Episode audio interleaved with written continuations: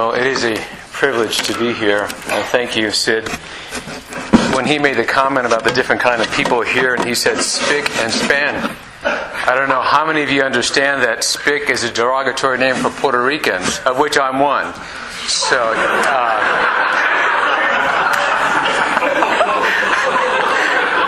I, I thought that was a good introduction to the multicultural element of I know he wasn't thinking of that, but the way my mind works uh, gives you a little window of how it works.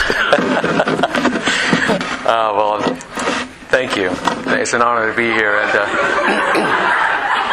I'll try not to make any other comments that will embarrass your minister here. Uh, yeah, I'm pastoring Las Tierras uh, Community Church, um, the East El Paso, and as Sid had mentioned, part of our vision is uh, what comes, and he had mentioned it from uh, Revelation 7, uh, verse 9. After this I looked, and behold, a great multitude that no one could number from every tr- nation, from all tribes and peoples and languages, standing before the throne and before the Lamb. I think that's a glorious picture of God's people over the face, you know, all these people from all these different tribes and languages. Um, they were gathered one day worshiping the Lord. And what really will matter won't be our differences, our language differences, or our ethnic differences, but what's going to be folk, uh, the focal point will be the Lamb, will be Jesus Christ. Now, how does that work itself out now? When our attention is riveted on so many other things and not Jesus Christ. And that's part of what we as Las Tierras struggle with. We are uh, Puerto Ricans, we are Americans, we are Mexicans, we are Mexican Americans, we're some, we have some African Americans, and so we're a mix. And if, there are some days where you can feel the tension when you say some of our Mexican brothers and sisters or the American brothers and sisters will say, Man, we just want to hang out with people like us. And I say to them, very often, I say to them, I says, you know, there is only one person that can bring us all together. We don't eat the same food. We don't speak the same language. We don't have the same values. Half of you are late to church every day, you know, every Sunday. And the other half are complaining about those who are late. What brings you together? There's an awesome gospel at work in our midst and in your life. And that's, that's this vision. Is it easy? No. But is the Christian life easy? No. So it's so we press on and, and what you're doing here in terms of community service, that's how we got started as well. Long before we even met uh, as a church and had a worship service, uh, we were doing events and outreach and service in the community, whether it was constructing homes, uh, sports camp, starting neighborhood associations, whatever it was, and people would say, Where's your church? I said, We don't exist yet in the kind of image you have of church. We don't have a place. We don't even meet on Sunday, but we're a group of people loving this community. And, and God has honored that. And believe me, it's not because I orchestrated that. I had the idea, and I said, Lord, I don't know how this is going to work out, but God has been so good to bring it to pass. Uh, well, what I want to share with you tonight, and it's kind of hard kind of jumping in uh, the middle of Genesis, but we'll see how it works. But I really want to give you a sense of, I think, what changed my life about uh, 10 years ago. I'd been a pastor for many years. I served as a missionary in Spain for 13 years, and uh, before coming to El Paso seven years ago. But there was a, it was a comprehension and understanding of the gospel that's not just in the New Testament, but it's in the Old Testament. And to begin to see what God was doing long before, you know, it's so evident when you get to the life of Jesus. So I hope what you, we can see together tonight is what it, what's Christianity about? And how do we see it in the life of, of Jacob? Let me start with uh, a story. Uh, because I was a missionary, uh, I had an opportunity to go to uh, Turkey. All right, and for a conference, and there in, in Turkey, we were there for about a week. And of course, you go into little shops, and everybody you know wants to serve you chai and other drinks. And um, I have a lot of great stories. But one of the things I wanted to do is I wanted to buy some Turkish rugs. And so I understood that if you go into those shops to try to buy a Turkish rug, you better be smart. And so I studied, you know, and I talked with people who had experience in bartering because that's what you got to do. You got to barter. And so I talked with all these people, and after about five days, I said, "Okay, I got this." And so I go into a little shop. I look around. I go to another shop. I look around, and I chit chat with uh, vendors. I finally settle on one shop, and I sit down and begin the bartering process. I thought I was doing pretty well. I had my eye on this one carpet, but I really didn't want that one carpet. You know, I wanted the other carpet, but I didn't want to let that guy know that. See? And so I go through all this deal.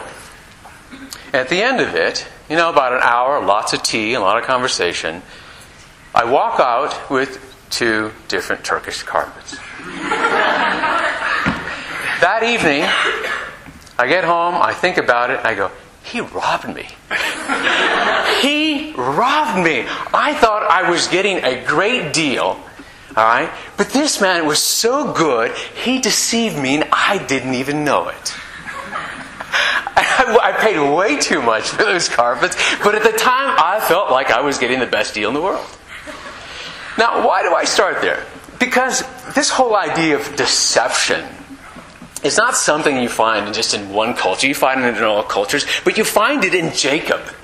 You know, Jacob's name, he's the, the deceiver, the supplanter. That's who he is. You know? And yet God works in a guy who's conniving, you know, who deceives, who cheats, who lies, much like myself, much like you. And God is gracious to him. But he had to wake him up to the fact that he was a deceiver. And so we're not going to get into all of his story tonight, but we'll, we'll get into some of it. Now, what happens is Jacob, the deceiver, well, he deceived his brother and his, and his dad, Isaac. And if you know the story, right, Jacob has another brother, Esau. They're twins. Esau's older. However, uh, and so Esau should receive the blessing from Isaac, his, their dad, right? And Isaac is getting old, and he says to Esau, he says, Go out and, and hunt, you know, prepare my favorite meal, come back, and I'll give you the blessing. Now, that was really important in that culture to receive this blessing from your father, Isaac, because he had received it from Abraham, and this is all this throughout the Bible, this is what's called the covenant blessing. Well, Jacob wanted that blessing, and Jacob's mom, Rebecca, particularly wanted that blessing. And so, what they did was, while Esau is out hunting, Jacob dresses up like Esau. He puts on goat skin and hair because his brother Esau is hairy. And so he gets the blessing from his dad. Well, needless to say, Esau is angry. And so he promises that he's not going to rest until he kills his brother. Well, that, I mean, some of you have siblings, and I'm sure you've heard that before. I'm going to kill you. And uh, you've never taken it seriously, you know? No, they won't really do that. Mom and dad are here. But mom and dad were there, but the problem was that Isaac, you know, he loved Esau, and Rebecca loved Jacob. The family was conflicted. They had some problems, like any other family that we might see today. Well, so because of this fear of dying and being killed by his brother, Jacob, you know, his mother's request says, Go. Um, mom says, Go to Laban, go to my brother in Haran, which is about 500 miles east. That's a long ways off, and you stay there until Esau's wrath has subsided. And so he takes off, and this is what we pick up in the story in Genesis 28. He takes off, uh, he begins his journey. He's perhaps walking all day, and he comes as the sun sets, you know, after thinking about what it's like to leave his family. He's all alone. He enters this, he finds a little place in the middle of the wilderness to sleep, you know, and there something dramatic happens. When he thinks he's all alone. And he thinks, you know, his greatest concern at this point is running away so his brother doesn't kill him, and he's lost, or maybe not lost, but he's certainly lonely, and he's got a long ways to go. Now, what happens? If you look, um, if you have your Bible and you want to look along, In verse 11, he came to a certain place and stayed there that night because the sun had set. Taking one of the stones of the place, he put it under his head and lay down in that place to sleep. I would imagine most of you have gone camping, backpacking, right? And if you've gone camping, you know, you don't generally bring your pillow. Maybe some of you do. I don't know. But most of us don't bring our pillows, you know. What, you, what do you use for a pillow? Use your clothes, right? You use your clothes, you roll them up. So isn't it kind of bizarre? Isn't it bizarre that he would use a stone? I mean, how many of you have used a stone for a pillow? Some of you, some one, one has. All right, that'd be some somebody around here, right? But imagine, it just seems kind of strange. And, and Dr. Tim Keller has this insight. I think it's really interesting. Um, he says, Is it because he uses stone as, as a pillow because he really has nothing? You know, he he has nothing to ball up and to put on his head. See, he's received from his father this blessing. Blessing of descendants, blessing of land, a lot of prosperity. So, so God is promising Jacob all this blessing, all this good stuff, but right in that moment, he has absolutely nothing. You know, and so he uses a stone because he's penniless He's in the middle of nowhere. He's running for his life. And we live in that tension. Those of you who are Christians, you've read the promises of God, the promises of blessing. You've heard them. And they're great, aren't they? But the problem is, somehow there's a gap. Our experience doesn't seem to latch on to the reality of those blessings. The blessing seems absent in our experience. We know God says He loves us, He promises to be with us, to direct us, but there are days when we don't feel His love, we feel alone, and we feel penniless. That's the reality. Not too long after I became a Christian, leaving my old life, um, I struggled I struggled because even though I had repented of my sins and my way of thinking and my way of living, those things didn't disappear overnight. And I'm reading the scriptures and I'm opening up God's Word. I'm, I'm looking for promises, right? Because I'm struggling with my sin. And uh, I'm thinking, God, I see the promises here. You talk about power, you talk about new life, but why is it I feel that my life sucks and I'm still sucked into temptation after temptation? And there was such a big gap for me at that period in my life between the promises of God and the reality and the experience of those promises. He promised me great things, but yet I felt like a beggar. And I did a terrible thing that night. I took my Bible and I said, I don't believe one word of it. I closed it up and I said, God, not until you show yourself will I believe it. Well, that was a frightening thing to say. And for the next two weeks, I was scared out of my pants because I thought I was going to die. you, you, just don't say those kind of things to God. I, you know, but you know, He was so gracious and patient with me. Um, you know, but that's the reality. This this disconnect between the promises and our experience of those promises. But but then, what what happens is that Jacob has his dream. So he's he's on his nice soft rock, you know, and, and somehow he's able to dream. And he has this dream, you know, that God uh, gives to him. And now there are three things that he sees in that dream. He sees a stairway or a ladder, okay? Now, some of your Bible translations have ladder, and it's better to understand the term not as a narrow ladder that you might find in your garage, but more like a ramp or some stone stairway. And some have thought it to be more like a, the ziggurat, you know, that you see in, uh, in some ancient cultures like the Mayan temple, you know, going, going up. And so he sees this, this stone stairway, and it's, it, you know, from the earth, and it touches up, and it goes all the way up to the heavens. All right? That's unusual. But then he sees as well angels on the stairway. Now, I don't know the last time you had some visions and dreams of angels, but, you know, it's been a while since I've had one. I'm hoping to one day, but there you go. Angels You know, going down the stairway, going up. Now, angels, if you recall, are God's messengers. They're ministering herald spirits sent to do the work of God in His name. They're carrying out the decrees and the plans of God. And so, right here, when perhaps Jacob is thinking, I'm all alone, God is showing him that He is at work. And he's sending these angels down and up, down, up. They're doing God's work. So God is at work, even though perhaps for a while Jacob did not discern that.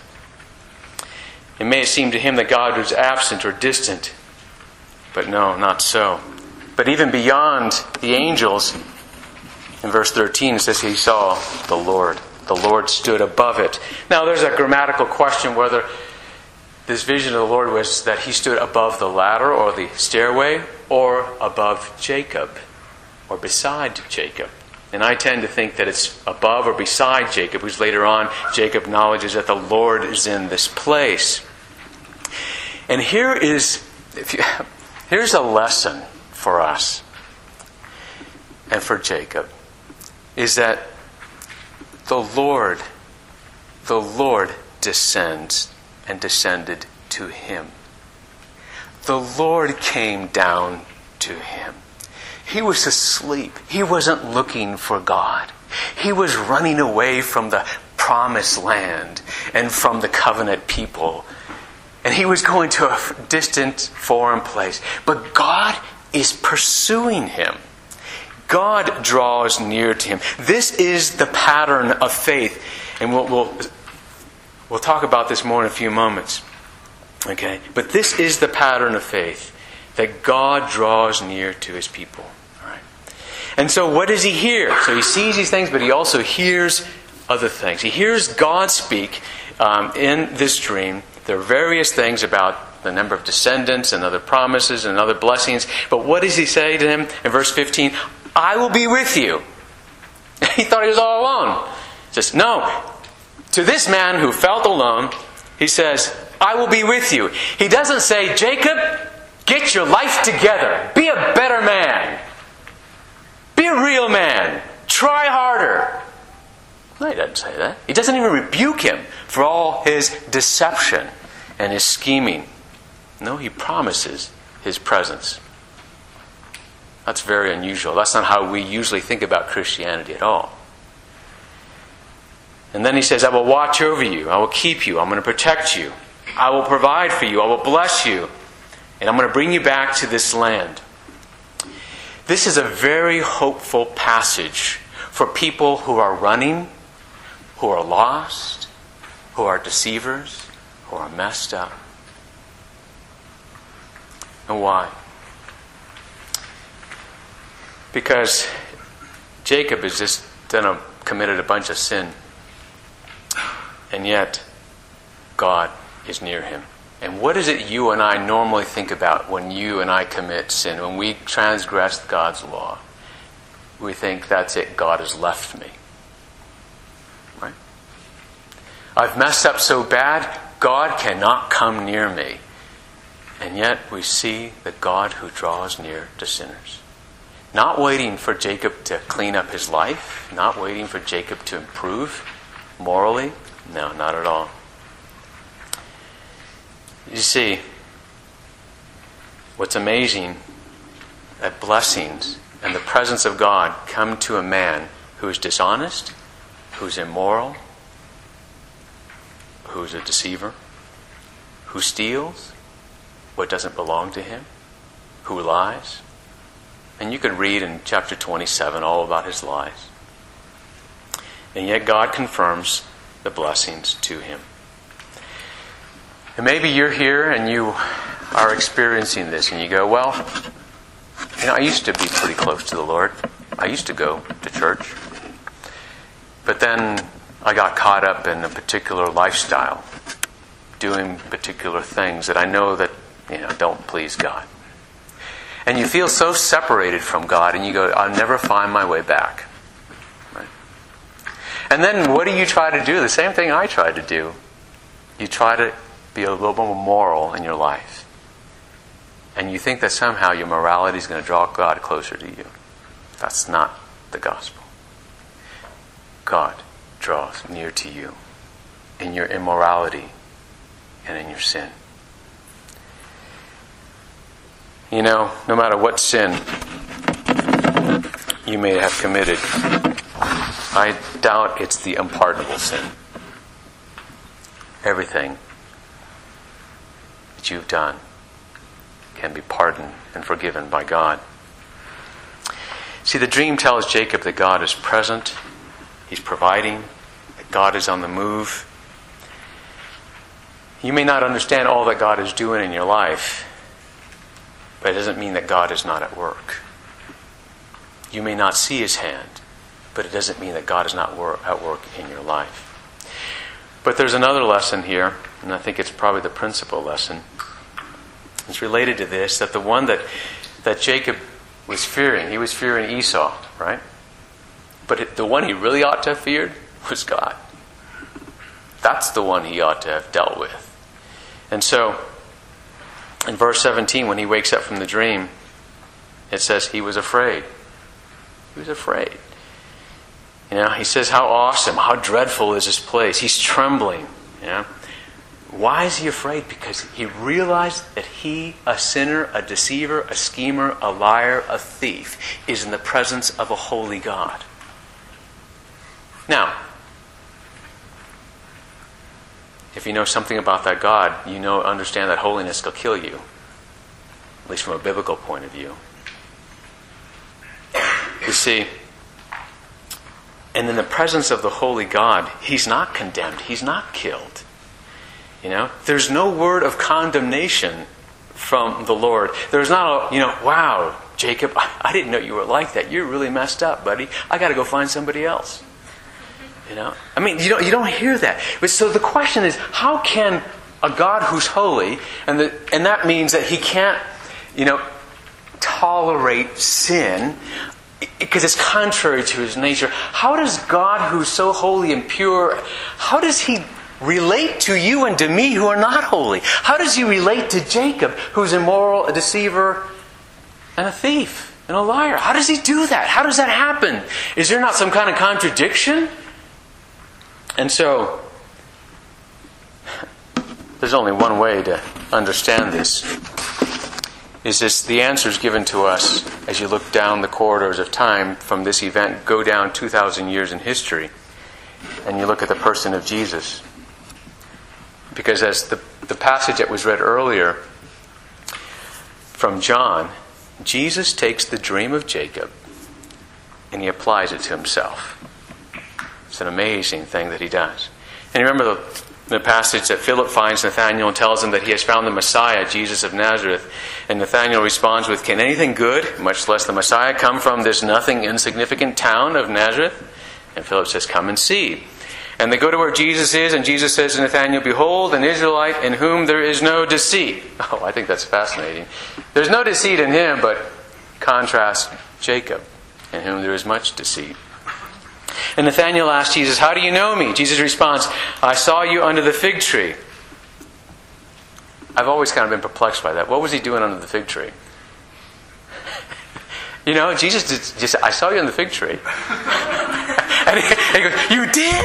You saw me there? I thought I was the only one. I didn't think anybody saw me. Yeah? You know, his heart must have just dropped.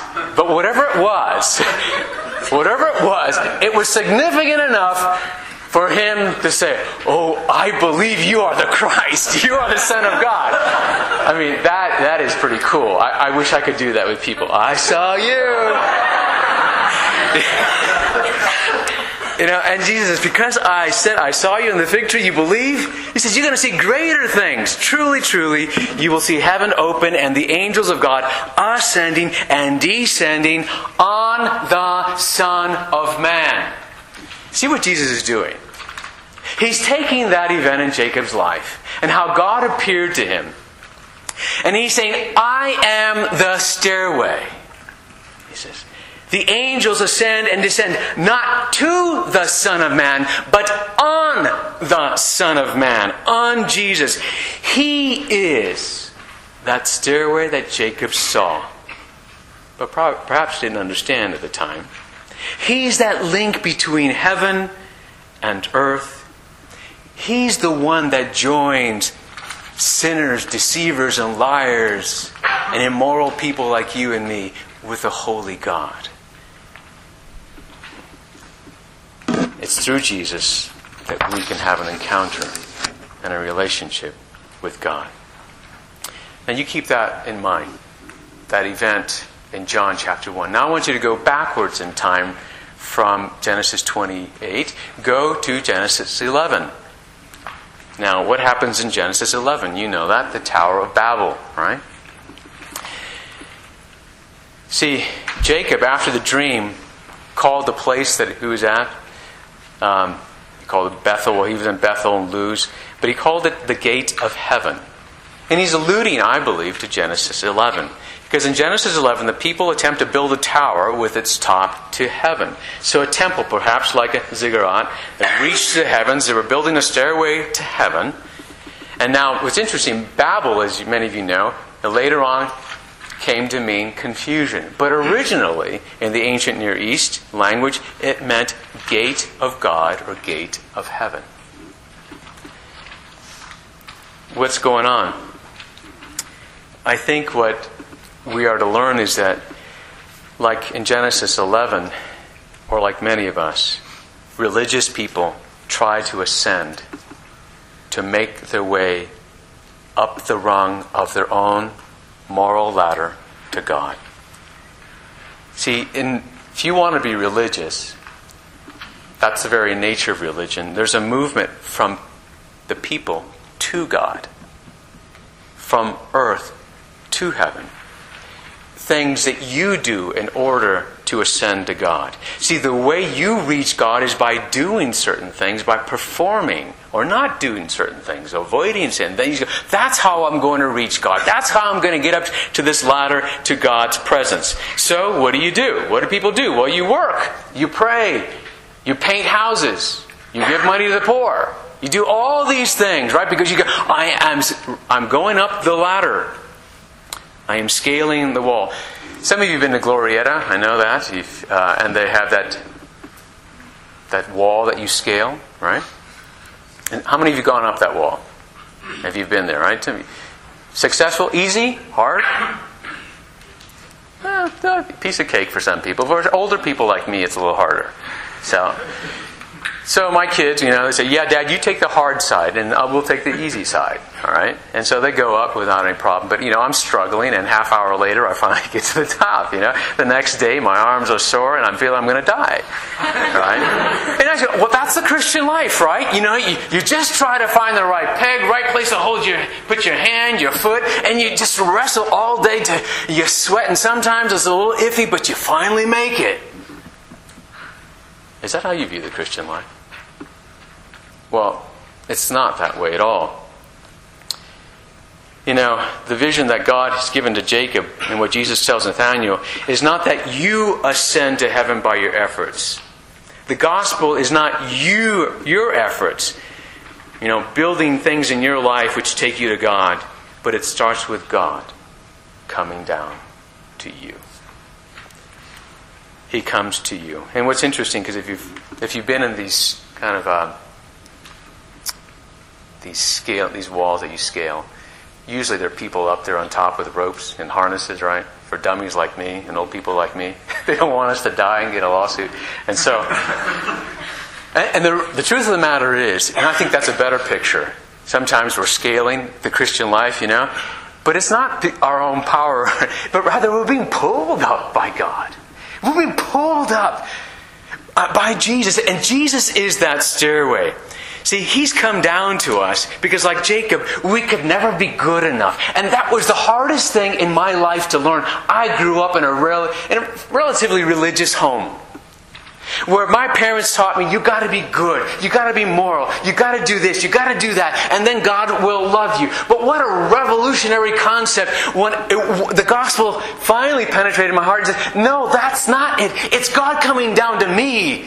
Because, let me give you another picture. In part of our community outreach, we were building a house for a family who lost their house in a fire. And part of, and, and actually Lydia, all right, uh, was there, and, and, and some, perhaps some other people were there. You know, and I remember the day, the week that we put the shingles on the house. Well, you know, so you go up 10 rungs on the ladder, and if you ever carried bundles of shingles, what do they weigh? 50, 60 pounds? A little more? All right. So, so here's this thing, you know. So you pick up, you know, this bundle of shingles, 60 pounds, and you go up the 10 rungs on the ladder, and you go up on the roof, and you, you know, it's, it's a hard thing to do. And then so you get some tough guys. I can take two. I can take three. No, they can't. no, they cannot. You know, I said, we view the Christian life as a bit like that. Okay, I got one bundle of law.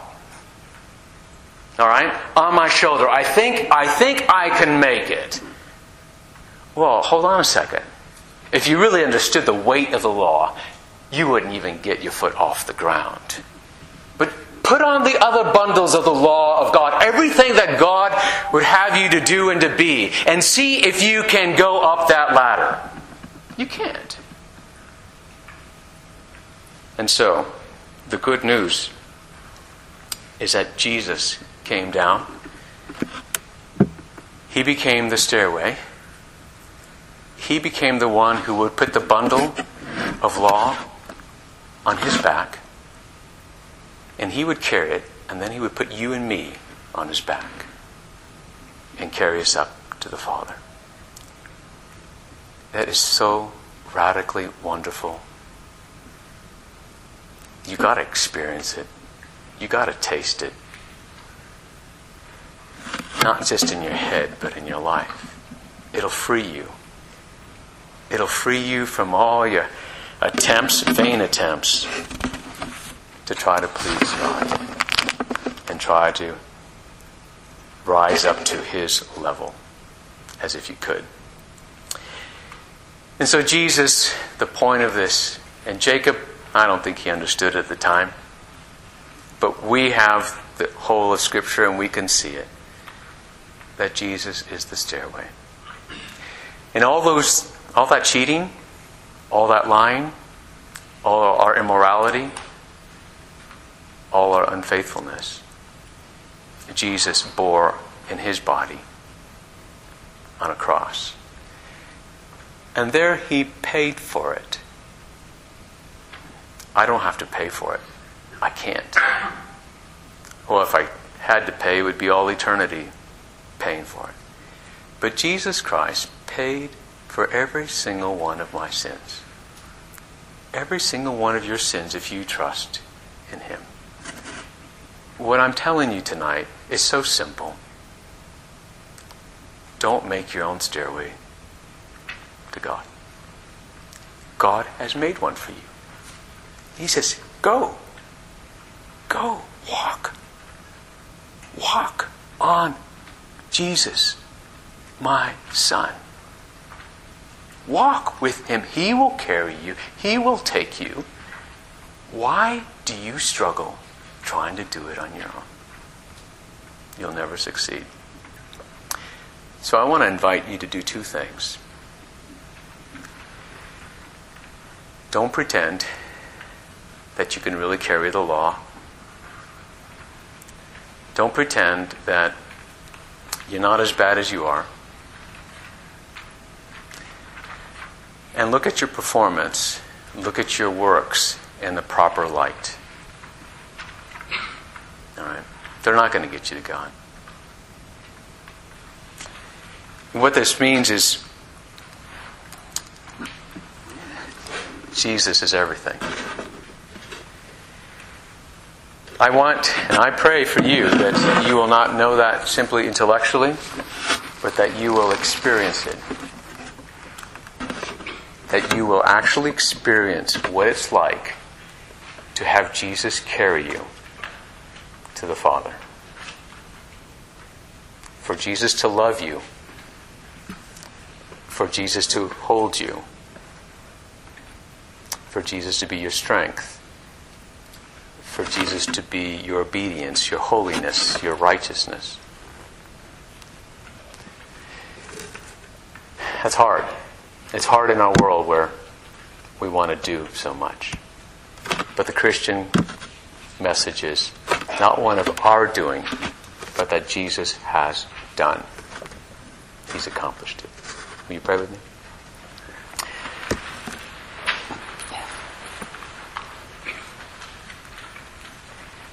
Lord, it's hard to believe that um, you would care for people like us. You, you know our thoughts and you know our motives, you know our deeds. And what we would expect you to do is to slam us, to hate us, to send us to hell. That's what we hear oftentimes, but there's something so surprising about the way you are towards sinners and your grace.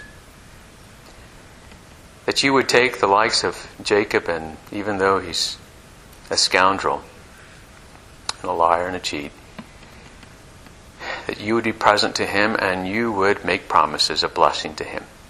And I pray, Father, that we who are here, it's all of us, we're all scoundrels and cheats and liars in different ways and at different times. But I pray that you would be so gracious to us and that you would help us, that you would enable us to have some experience, a real experience of you coming into our lives, speaking to us, causing us to see that Jesus is the only way to you that Jesus has taken our sin upon himself, that Jesus has done everything that you require of us. He's done it for us and help us to live in light of that. Lord, we believe, but help our unbelief. We see dimly, but help us to see clearly. In Jesus' name, Amen.